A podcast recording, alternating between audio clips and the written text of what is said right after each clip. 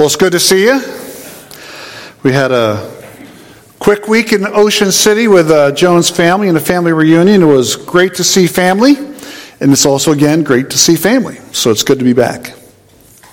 We want to pick up again on the whole theme of the red letters of Jesus, but for me, for this time, I'm going to venture out of Matthew and we're going to go into the Gospel of John, and I want us to look today at John chapter 3. And John 3.16 is one of those famous passages of Scriptures, one of those verses of Scriptures that most Christians can quote, and that even many people who we don't know, who are maybe far from God, they can at least quote parts of it.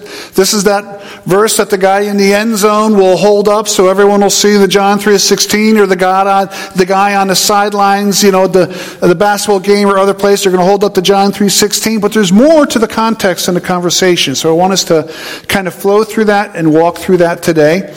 So let's do this. Let's read through John chapter 3. I'm going to go down to through verse 21. Then we'll have a word of prayer and we'll jump into it. So it says, There was a man from the Pharisees named Nicodemus, a ruler of the Jews.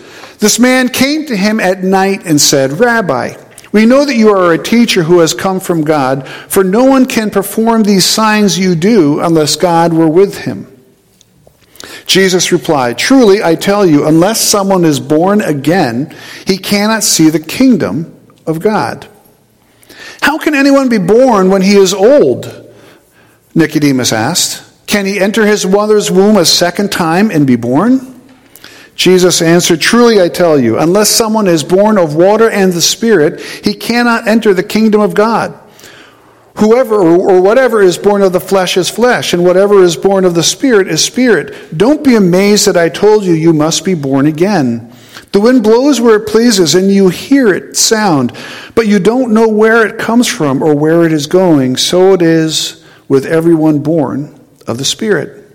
How can these things be? asked Nicodemus.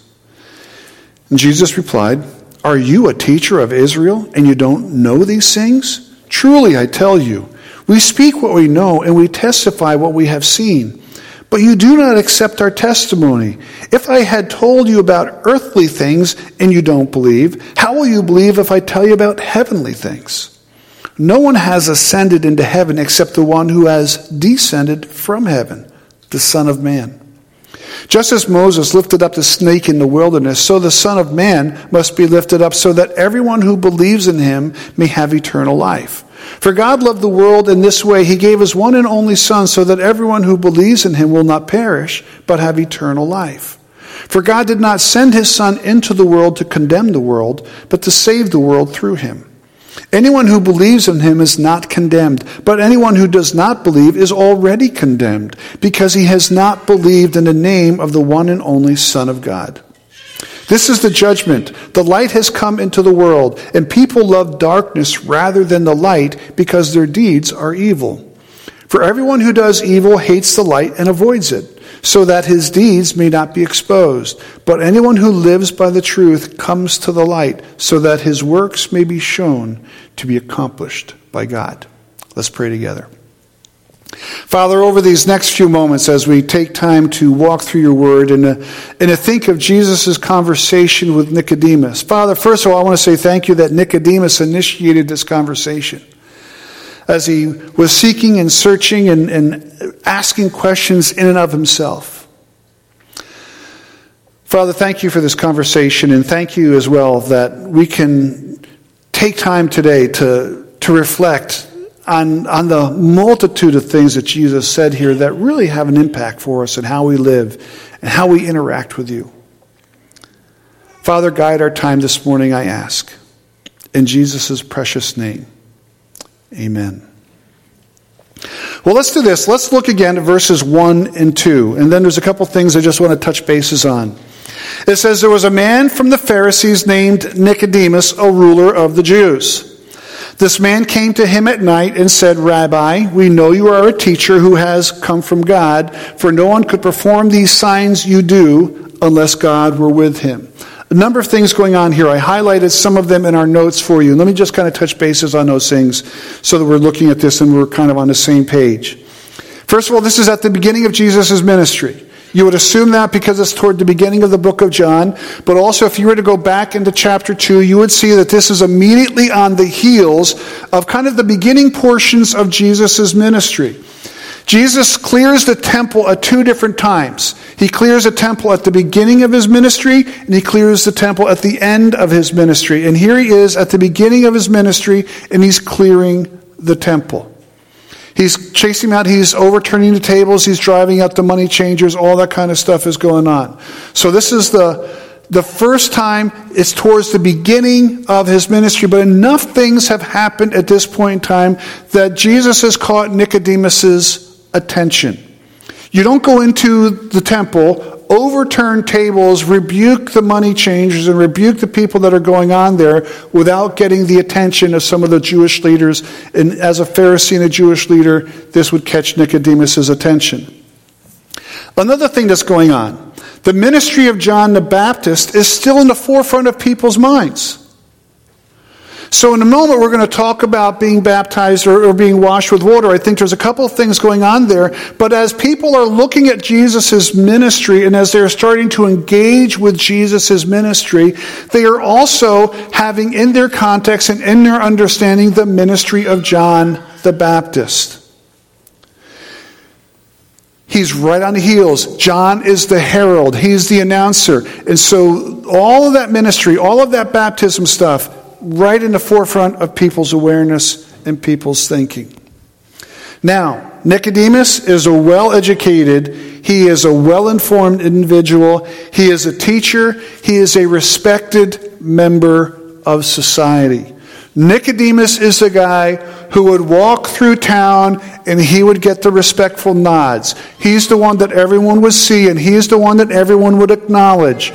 He's one of their leaders. He's, he's a teacher well educated, as I'm saying, he is on the in crowd. So he would be seen and acknowledged by everyone as they're coming through town. Lastly, as I said, he is well connected. He is in the power structure. He's among those in town and in the, in the community, in the, in the leadership of the, of the nation of Israel that's on the inside. He's not one of the outsiders, he's on the inside. So, and I would also kind of say it like this He's probably not like a congressman or a senator. He's like one of the people working with the president. He's one of the people in the president's cabinet kind of thing. He's connected. And so, again, as he's functioning in life, this is who he is. So, this is the guy who shows up to have a conversation with Jesus. Well informed, well connected, well established, highly respected, and he shows up to have a conversation with Jesus. Now, it says here he shows up at night. And there are a multitude of different thoughts and a multitude of different ideas that go around with this. I think, probably from my thinking, there are two key things that are probably most significant going on. First, he probably wants to go see Jesus on the down low. He's well connected, well known, well respected, very visible, very public. So for him to go see Jesus, and really, if he's curious and he wants to have a conversation, to do that publicly, to sit down, it's just not a good time. It's, if he wants to have this conversation, this is, he wants to have a sidebar conversation. He wants to have a quiet conversation out of the eyes of all that's going on. You don't do that in the middle of the day. You come and you come in the evening when everything is kind of settled and, and the eyes are closed. You can kind of do that privately. There's another part that goes on. And I think this is also key. I think he probably wants to have a little bit of an extended conversation with Jesus. I think he wants to kind of kind of pick Jesus' brain. I think he wants to get a sense of where Jesus is, is and, and who he is. And he calls him rabbi. He treats him with respect because he sees things that Jesus is doing. And again, we're right on the heels of John's ministry. And so people are very attuned to the fact that God is at work, and they're very attuned to the fact that God seems to be reinserting himself and re influencing the nation of Israel. And so there's this spiritual reawakening, this spiritual attuneness that's going on. And, and, Nicodemus is seeing this ministry of Jesus. He's, he's understanding this ministry of Jesus. And so as he's walking through this and process, there's, there's something here to investigate. There's something here to explore because I'm not sure quite what God is doing, but I, this guy might really be from God. And, and he might be another God who's flowing right on the heels of, of John as, and God is doing so. I want to find out what's going on. And it's going to be tough to have an extended conversation with Jesus in the middle of the day. Why? Because all sorts of other people are also going to be vying for Jesus' attention.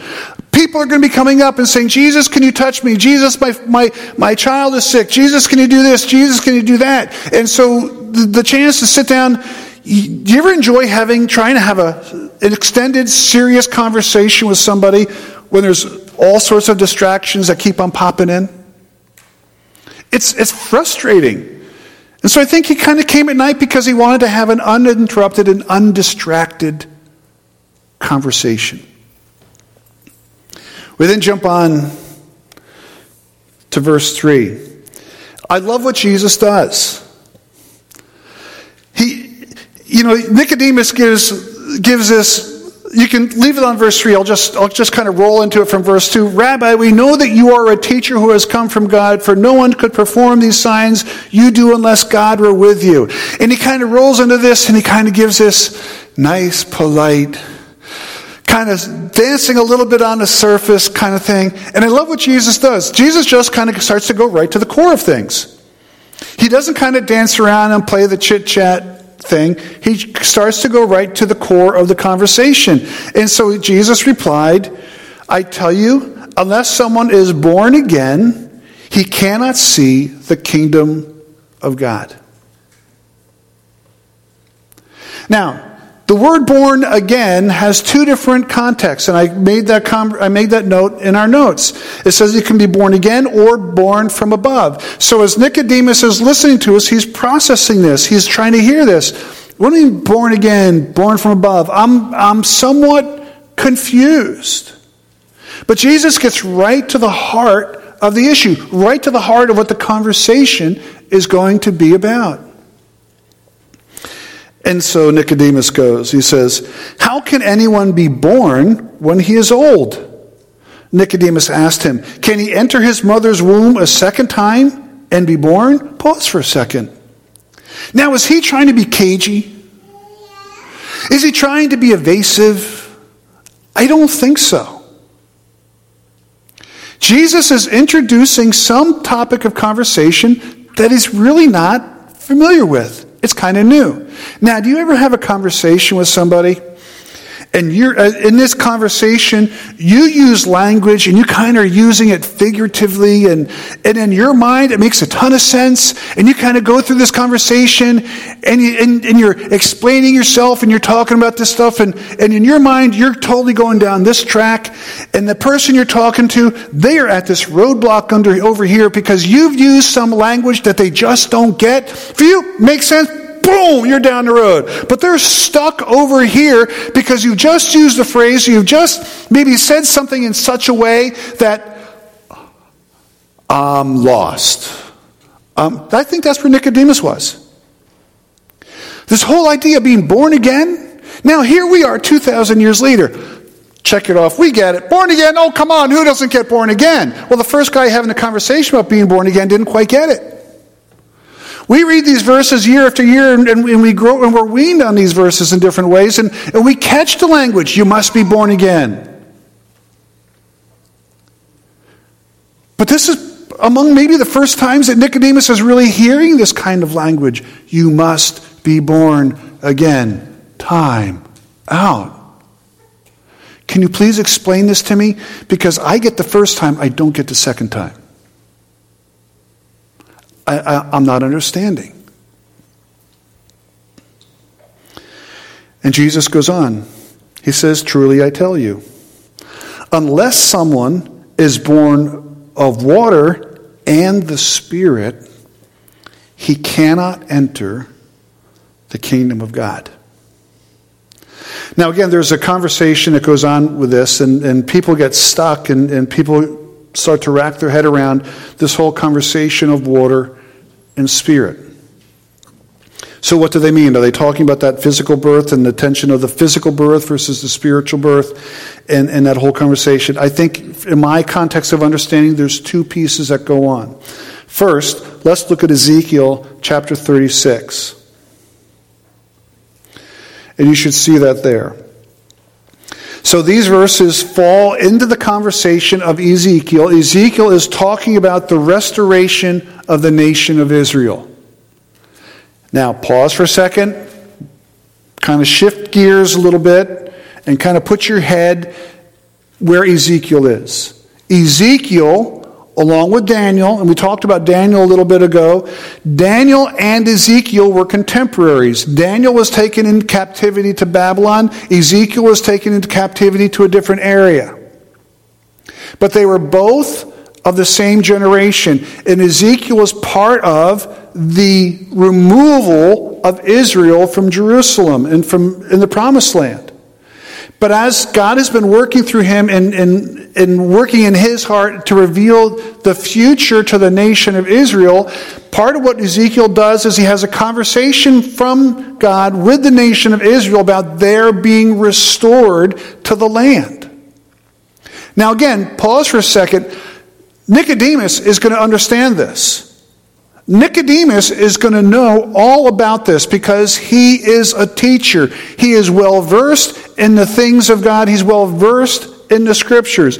And he would be well versed in some of these verses in particular because it deals with them being restored to the land.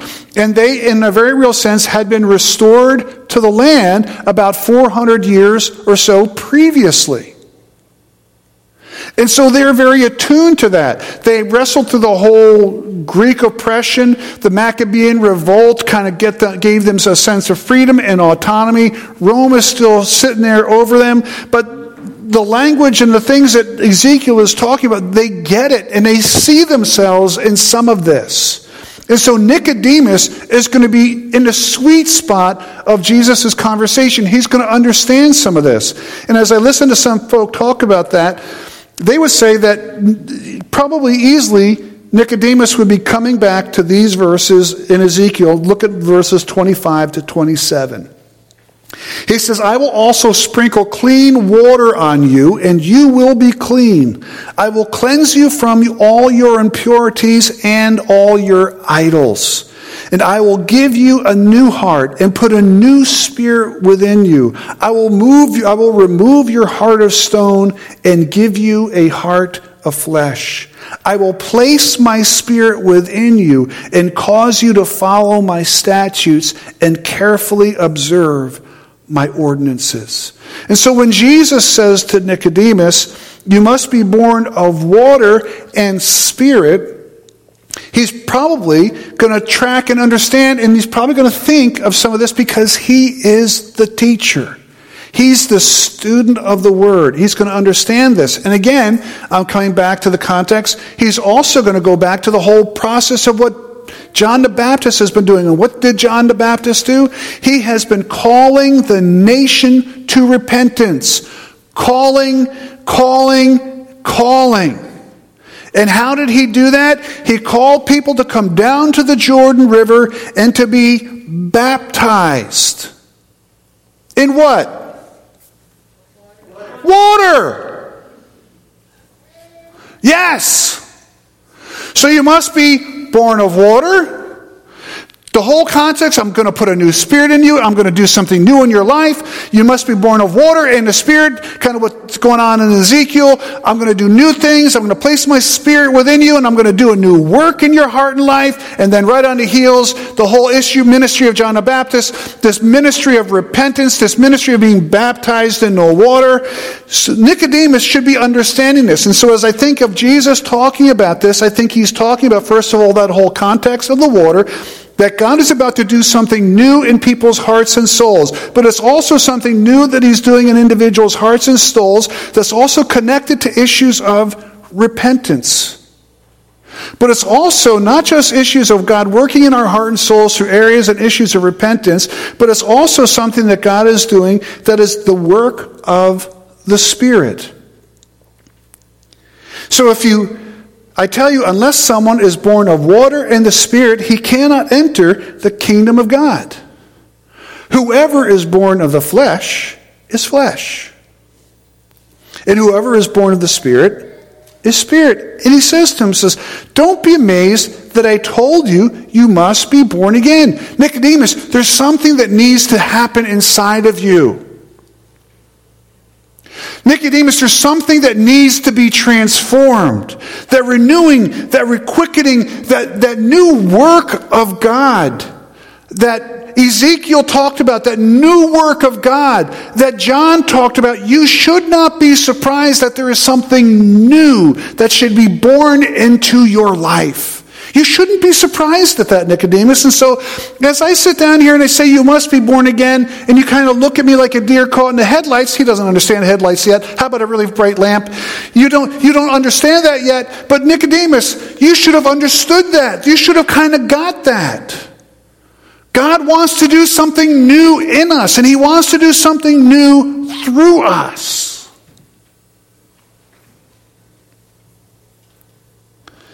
Don't be amazed that I told you you must be born again. Now, I love this next verse. The wind blows where it pleases, and you hear its sound, but you don't know where it comes from or where it is going. So it is with everyone born of the Spirit. Now, a couple things here jump out to me. First of all, again, as I said, we were in Ocean City this past week with Joan's family. We had a great time together with her family, and uh, I really enjoy her, her brothers and sisters and, and nieces and nephews. It's a great time. So we get, I can't say back home, we get to the apartment yesterday. And we pull into the parking lot. Now, one of the things that I did, I used command strips, I made no holes.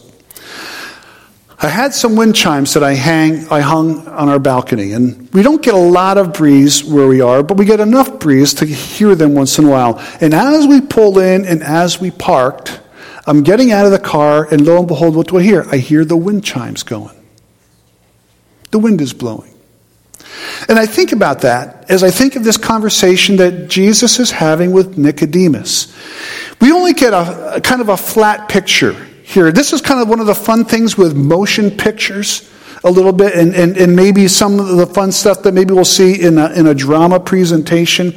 You get to see some of the peripheral things that go on. And I kind of wonder, maybe in this conversation, as Jesus is having this conversation with Nicodemus, if maybe a gust of wind doesn't come by or something like that, that prompts Jesus kind of shifting to this whole conversation about the breeze and the Spirit. But I think it's a really cool conversation, but it also fits what other scripture says at different times about how the Spirit moves like wind. Now, the other thing that was really cool is I had a conversation with my niece, and, and she's on a different journey. And, but here's one of the things that's really cool about her journey. One of the things I have really appreciated. I was t- telling John a little bit earlier, she's probably, as I've mentioned to you guys before, she would probably be one of those people that I would describe as my heroes of the faith. But one of the cool things about my niece in her journey is that she has lived, lived in this kind of way that's been not nearly as Western as most of us are.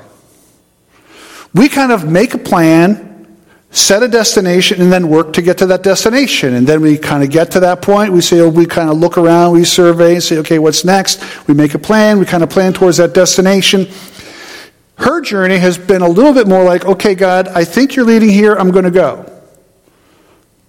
And it's been really kind of cool. She's been on this journey right now, and it's been really clear that God kind of led her to where she is right now, but she doesn't have a clue what God is going to do after July.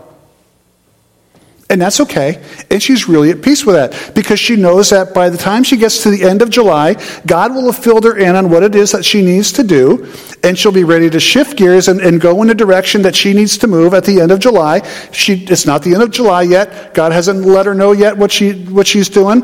And I, under, I, I understand the bigger context of the conversation. And, and, but it's just really cool. She's just waiting and resting on God and how God will lead. I think that's really kind of cool. Now, here's the tension that we have. We're not always so flexible, are we? No, we're not. We would like to know our plans much further in advance. But I love this conversation that Jesus is having because he says the wind blows where it pleases and it and you hear it sound, you don't know where it's come from, and you don't know where it's going, and so it is with everyone born of the Spirit. And I love what he is saying because Nicodemus, you're trying to put God in a box. You're trying to confine what God is going to do with what you have experienced, with what you have known, with the things you have perceived. And so, Nicodemus, you need to understand that God doesn't function that way. God functions like the wind. And as the wind blows, the chimes hum, and then the chimes stop. And the wind goes left, and then it goes right, and then it goes up, and then it goes down, then it goes up, and then it goes up, and then you don't know where it's going to go next, but it's going to go where it's going to want to go. Nicodemus, you're trying to put God in a box. And you're trying to predetermine who God is and what God is going to do. When Nicodemus, you need to be listening and feeling for the wind and adjusting your course based upon where the wind of the Spirit moves. And God is about to do something crazy new. He's about to fulfill his promises of Scripture with what the Messiah is going to do. He's about ready to introduce some amazing things. he's about to introduce the turning point of history. He's about to introduce what all of history up to this point has looked forward to, and he's about to introduce what all of history after these events looks back towards. The fulcrum, the turning point of history is about to, un- to, unfold. And Nicodemus, the Holy Spirit is at work, and you need to work to learn to become attuned to what the Spirit of God is doing. Now, I love what follows after this. How can these things be? I'm confused. I'm confused.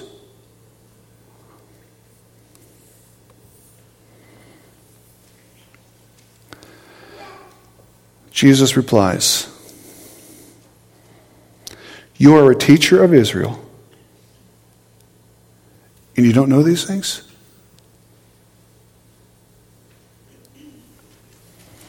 Nicodemus. This is basic stuff. You should have been learning all along to learn to listen to God. You should have been learning all along to learn to listen to and hear His voice and to hear His leading in your life. You should have understood this long ago. And we need to continue to work at learning this as well. This is one of those things that's important for us on our journey to continue to be pliable and open to how God is going to work in our journey. Now, it should align with Scripture and it should align with the Word, and it shouldn't be taking us outside of the context of the, our understanding of Scripture. It shouldn't be extra new revelation and all that kind of stuff. But God has a way of doing things and, and arranging things and that is new at times, and we need to learn how to be flexible and adaptable as God starts to work in our lives. It's important. Nicodemus, you should get this. Just as we should get this. We should be learning to listen to the work of God and the voice of God in our lives. The prodding of God.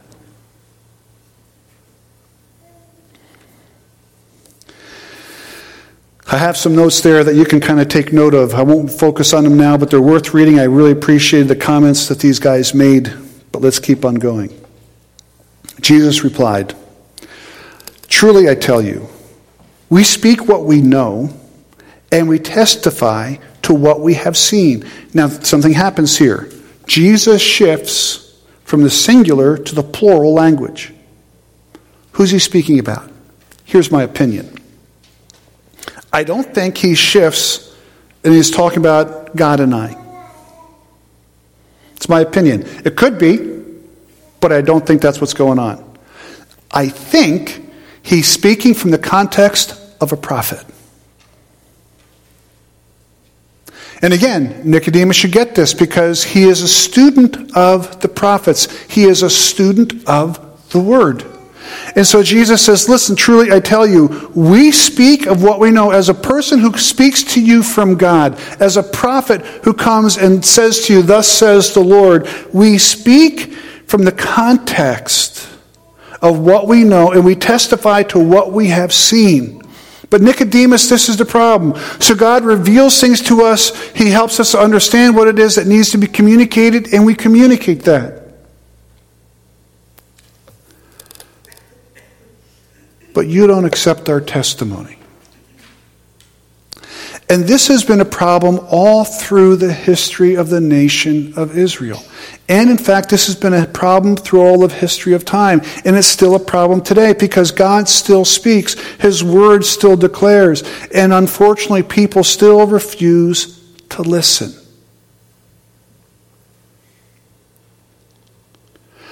If I, if I have told you about earthly things and you don't believe, how will you believe if I tell you about heavenly things?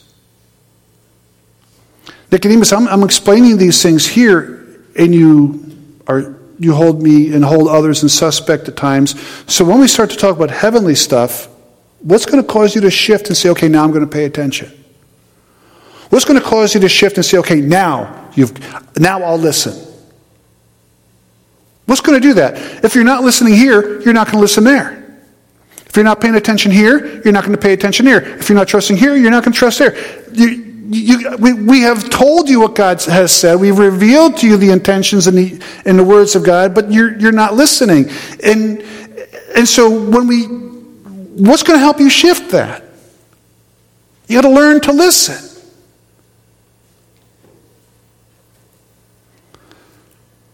No one has ascended into heaven except the one who descended from heaven. The Son of Man. Now, Nicodemus, if he has his theology ears on, which he should, because he's a teacher, he's a student of the Word, he's hearing what Jesus says. He is again identifying where he comes from. I'm not just letting you know what God has said. I'm here to reveal to you what I have seen, and I just don't come from here. I come from a place that you want to get to. I come from heaven. The Son of Man has been there. That's me. Jesus is letting us know about heavenly things. Jesus is identifying what we need to possess, what we need to understand to have that heavenly journey, that heavenly relationship with God, to get to that heavenly destination. The tension point is that as he and other prophets have spoken, people don't listen because they're not listening about earthly things, they're not going to listen about heavenly things. But Jesus says, You need to listen. I have those answers if you will listen. Then Jesus goes into this conversation about the serpent and the snake, which I think is outstanding. And I think, in all honesty, to really understand John 3.16, you need to understand the context of what is happening here. So look at verse 14. Jesus says, Just as Moses lifted up the snake in the wilderness, so the Son of Man must be lifted up. So, turn with me, if you would, to Numbers, chapter 24, verses 4 to 9. Numbers chapter 24, 21, verses 4 to 9. So the nation of Israel, they have, did I say that right? Numbers 24 verses, 21 verses, 21 verses 4 to 9. The nation of Israel, say that again. Then they set out. Then they set out. That's right. I know that. I'm going to get there in a second. the nation of Israel has been freed from Egypt. They're on the journey to the promised land.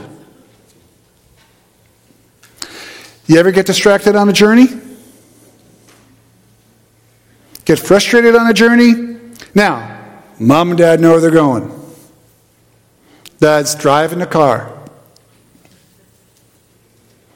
He's got it in a GPS. He's on point. He's going. And then all of a sudden from the back seat, are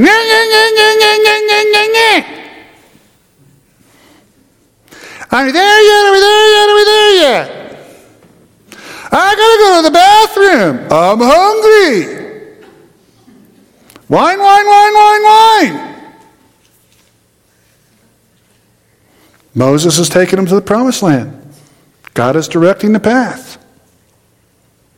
In the back seat, a lot of whining is going on. That's when the hand starts to do this, right? And that whole proverbial thing, don't make me pull the car over. Okay? Well, they made God pull the car over. All right? That's exactly what they did.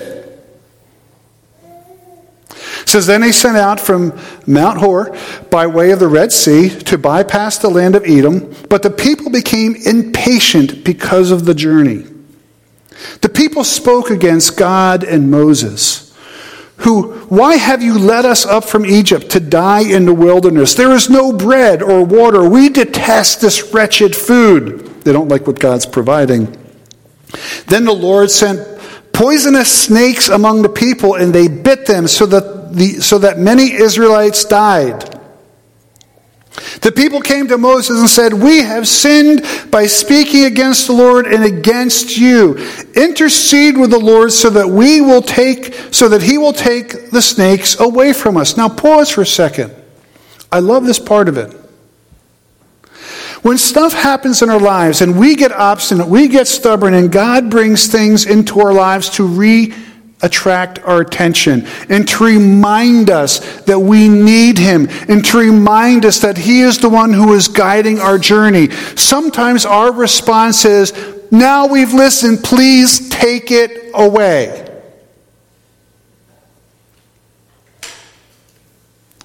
Okay, lesson learned, remove it, get rid of it, so that life is good again.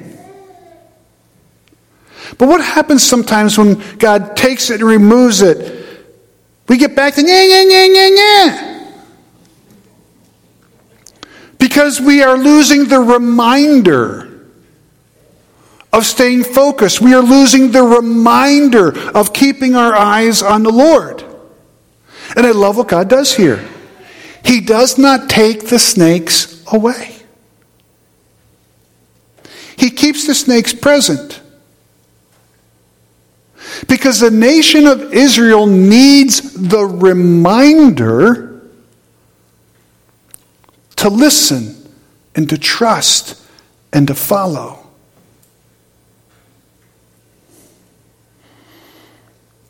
Now let me find my spot again. Verse 7. People came to Moses and said, We have sinned by speaking against the Lord and against you. Intercede with the Lord that he will take the snakes away. And Moses interceded for the people. Then the Lord said to Moses, Make a snake image and mount it on a pole. When anyone who is bitten looks at it, he will recover. So Moses made a bronze snake and mounted it on a pole. Whenever someone was bitten, he looked at the bronze snake, and he looked at the bronze snake, he recovered. Now imagine part of this conversation taking place around the campfires of the nation of Israel. This is stupid. What God is doing right now is just really dumb. Why don't you just take the snakes away? Why do you do that? And on top of that, what medical reason would that looking at that stupid snake on a pole ever have on making me well? There's nothing medical that works for that. There's not a shot, there's not a needle, there's not a pill, there's no medicine. This is pointless. Why? What? Look at the snake and I'm going to be well. Come on. You and I both know that. We, we, you know, you know, we know Roger or Wilbur or Henry or whoever who got bitten and they died and they would look at the snake and they would live. No way. That doesn't work that way. This is stupid. This is dumb. Guarantee you some of that conversation is going on. Now, other parts of the conversation is listen, God is at work and God is, all you need to do is you got to look. Oh, yeah, I hear you. Moses said that already. So, but what happens? Someone gets bit. Oh, doggone it. And they're going to jump around and they're going to be stubborn. And they're going to think, oh, I'll cut it, I'll get the poison out, I'll do this. I'm not going to look at that. That's so stupid to look at that snake, and it's not going to work anyway. And finally, as it's not working and, and the things that they're doing don't work, they turn and they look at the snake. Okay, action of last resort. And it works. They get healed. See, it's an issue of simple faith, simple trust, but it also required the look.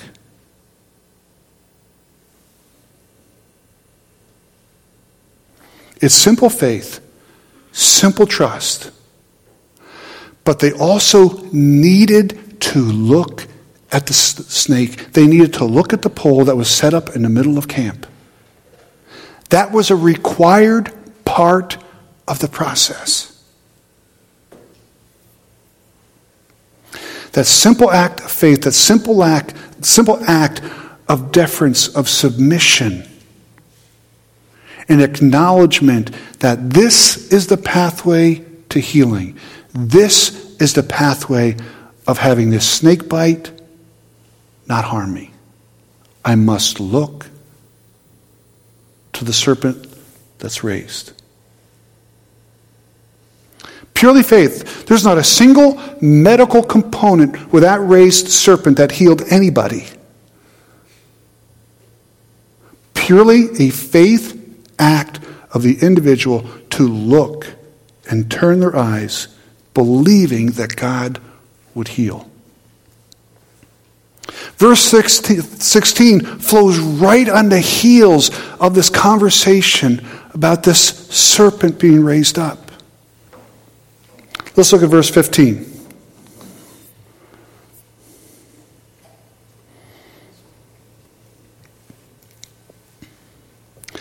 So, everyone who believes in him, excuse me, let's go back to verse 14. Run into it, get the flow. Just as Moses lifted up the snake in the wilderness, so the Son of Man must be lifted up, so that everyone who believes in him may have eternal life. Life comes through the Son. Life comes to the one who is lifted up, just as life was restored to those who looked at the serpent. For God loved the world in this way. He gave his one and only Son, so that everyone who believes in him will not perish, but have eternal life. How many serpents did Moses fashion and put in the middle of camp? One. You didn't need multiple. You just needed one. And how many Saviors needed to be lifted up to take our sin upon Himself so that mankind's wickedness and sinfulness could be resolved and so that we could have a right relationship with God and be restored to relationship with God? How many people needed to do that? One. Put one finger down, just make sure. One. Just one. We don't need multiple Saviors spread throughout. We just need one. And so at the beginning of the AD period of time, Jesus is lifted up. And so, through all of history, where do we need to look? We just need to look back to that period of time. All we need to do is cast our eyes back onto that Savior who was lifted up. And as we would look to Him and cast our eyes on Him and put our trust in Him for the forgiveness of sin, how does that work? I'm not sure I fully understand. I, I look at 2 Corinthians 5.21 where it says, God made Him who knew no sin to become sin for us so that we might become the righteousness of God. Somehow in this process, God trades out our wickedness for his sinfulness, and Jesus took our sin upon himself as he hung on that cross. I don't know exactly how that exchange takes place. I don't know exactly how God applies Jesus' righteousness to my life and how Jesus takes my sinfulness from me. I don't understand how all of that works. All I know is this I need to look to Jesus. I need to cast my eyes and my faith on Jesus and trust that Jesus' work on the cross of, of Calvary is sufficient to deal with my sin and to bring me into a right relationship with God. Just as the Israelites, when they were bitten by the snake, needed to turn their eyes to that raised serpent and trust that God, however it was he was going to do that, would deal with the venom of that snake. He would take that venom away. He would heal them and allow them to live. Just like they looked to the serpent, we need to look to Jesus and trust him. It's in the same thing. The concept is the same. God understood our sin. And God understood the consequence of sin, the death giving consequence of sin. And we look to Jesus, who God raised up, and who was raised up on that cross so that we can have life and forgiveness. Simple faith, but you still need to turn your eye to Jesus. Just like the Israelites needed to turn their eyes toward the serpent. If we don't turn our eyes to Jesus, we don't find forgiveness. And if they didn't turn their eyes to the serpent, they were not healed from the bite of the snake. It killed them. Do you think there were some stubborn individuals in Israel who refused to look at the snake? Probably. We don't know that for sure, but I know human nature enough to know that there were probably some really stubborn people who said, This is stupid, I'm not going to do it. And it would kill them. Just as there are a bunch of stubborn people who say, I'm not going to look to Jesus, and it determines their eternity. Jesus continued, and I really enjoy and I really like the flow in the conversation that follows after verse 16. And it starts in verse 17. And many people are familiar with verse 16, but we're not as well versed with verse 17 says, For God did not send the Son into the world to condemn the world, but to save the world through him. Jesus did not come to condemn, but he came to save. Let's go back to the serpents and, and, and that serpent that Moses raised up. When Moses raised up that serpent, was the purpose of that raised serpent to condemn, or was the purpose of that raised serpent to give life? To give life. But the evidence of that serpent raised up on the pole was evidence of the rebellion and obstinance that drove God to send the snakes to bring about repentance and to bring about a change of behavior and to learn to trust Him. The, the raised serpent was not there to condemn, it was there to give life. But it highlights the reality of the rebellion. Jesus, as he is raised up, And as he came, his purpose in coming was not to condemn people for their sin. And again, as we have walked through these red letters, again, one of the things I really appreciate about Jesus' ministry is overwhelmingly, we don't see, see Jesus going, at people. You don't see that.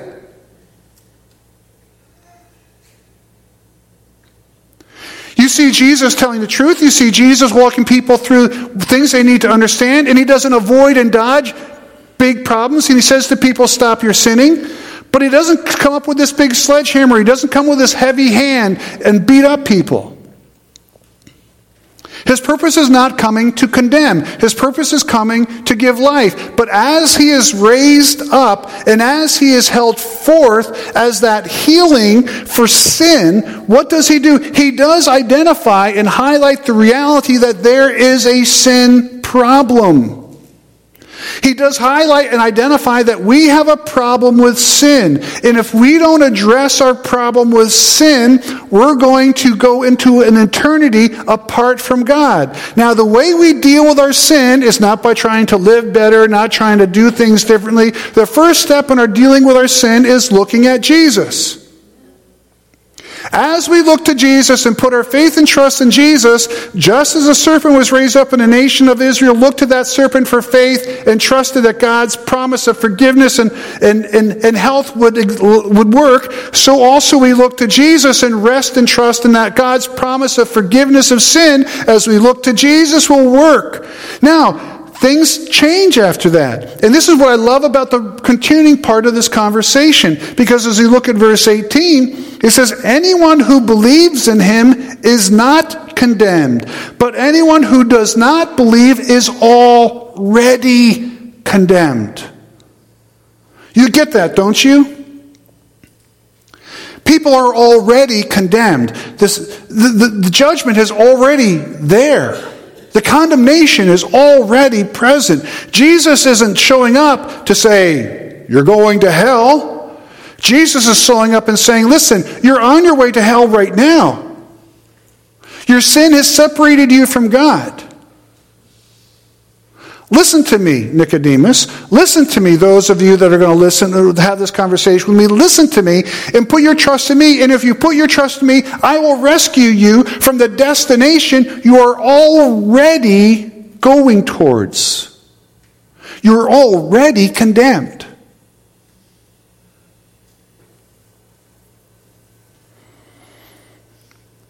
And they're already condemned because he has not believed in the name of the one and only Son of God. And he's having this conversation with Nicodemus. Nicodemus, there's one who has come from heaven and who's telling you about it, the Son of Man, but that Son of Man is also the Son of God. And you need to believe in that Son. You need to put your faith and trust in that Son. Now, here's what's interesting in the story of Nicodemus he does.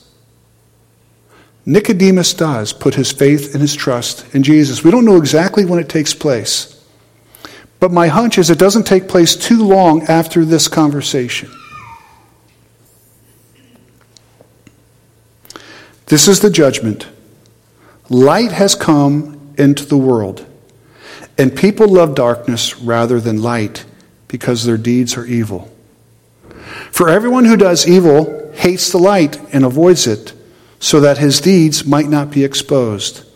But anyone who lives by the light, or lives by the truth, comes to the light, so that his works may be shown to be accomplished by God. I want to finish with this illustration. This is something we've talked about and we've done in the past, but I want to renew it and, and refresh it. So, many years ago, my grandpa made, built, made this cross, and I'm going to use it today. So this represents Jesus. This represents Jesus being lifted up. It represents the finished work of Jesus Christ, the cross. Okay? And you all know how a flashlight works. You know a flashlight doesn't here, shine from here to California. It goes a little bit of distance and then it kind of fades out. And that uh, flashlight from here probably won't even reach Main Street, but it might reach the, the, the back doors and it might even reach the doors beyond that, but it probably won't go much further than that. A flashlight doesn't go as nearly as far as you like. Okay? But the light of Jesus, the light shines. And so this light of Jesus shines, but we also wrestle through the reality that most of the world is already condemned because of their sinfulness, and they're over here. They're far from God. Now, we read those verses in the Bible that talk about those people who are not going to be in heaven. And there's a couple of places in particular where the scriptures walk through those verses and it says, and these, such as this, these people will not go to heaven. So as, as John or others or Paul write those letters and make those statements, is he saying because these people have rejected Jesus, they're going to hell? No, he's saying they're already on their death, their journey there, and they're not going to heaven because I've chosen to reject Jesus. They're already condemned. That's one of the things we need to understand. They are already condemned. And they're hanging out over here. And they don't want to get too close to the cross. This is how come people don't always enjoy the message of the gospel. This is how come people don't always enjoy having Christians around because Christians bring truth. Christians bring light, and we should bring truth and we should bring light. Because we should live by God's values and God's ethics. And again, what did, what did, what did Jesus say at the very end? So that we can show as we are living near the cross and we're living near Jesus that our works are not accomplished by us, but these are things that are accomplished by God in us and through us. And so we're attracted to the cross, we're attracted to the light, and we're inclined to allow our lives to be changed and transformed because we are aligning ourselves and connecting ourselves with the finished work of Jesus Christ. But over here, as we shift kind of from where the light shines, we start to kind of get into this nebulous gray area where there's a little bit of light, but the, where that lightness and darkness start to mingle and that gray exists. As we shift through that and step into this place of darkness, people see the light, and some are attracted to the light. But others resist going towards the light. And they resist going towards the light because the choices of their lives are sinful. And they know the choices of their lives are sinful. They don't like the message. They don't like what the scriptures say. And they don't like the values that the scriptures communicate. So they stay over here. And they avoid the message of the cross. They avoid the, the Christian who represents the values of Christ. They resist it, they buck against it, they fight against it. Because those values are different and conflict with their own. And Jesus is identifying listen, over here they are already condemned. And the point is coming when judgment will ultimately be declared finally. But they are already condemned. Jesus didn't come to condemn. Jesus came to be lifted up so that those who would see him and who would put their trust in him, they would be forgiven and they would have life. He did not come to condemn, he came to give life. Because here's the reality every single one of us used to live over here.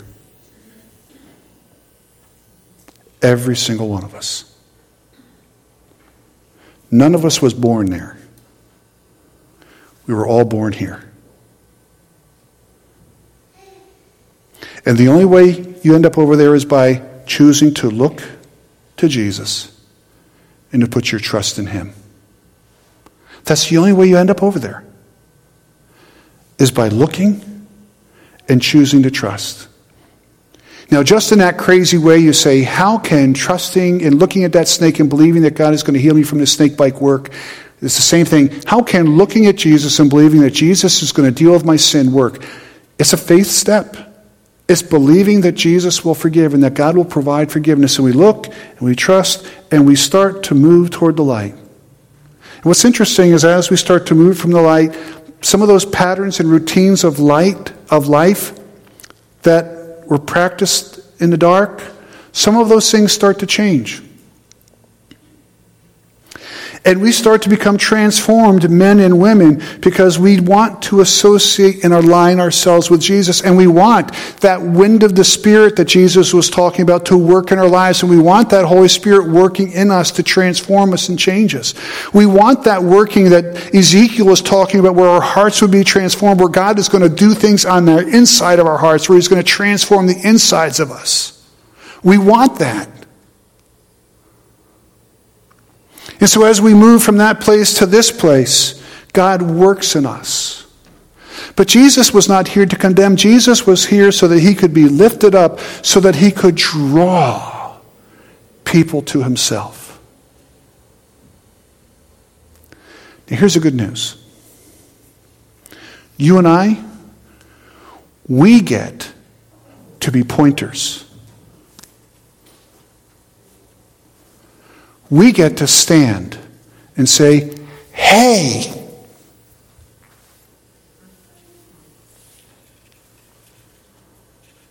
And we get to help point people to the reality of who Jesus is. But also, as we do that and we live our lives, the goal is that we are living our lives, and what are people seeing? Is they're seeing the fruit of God at work in us. That's attractive stuff.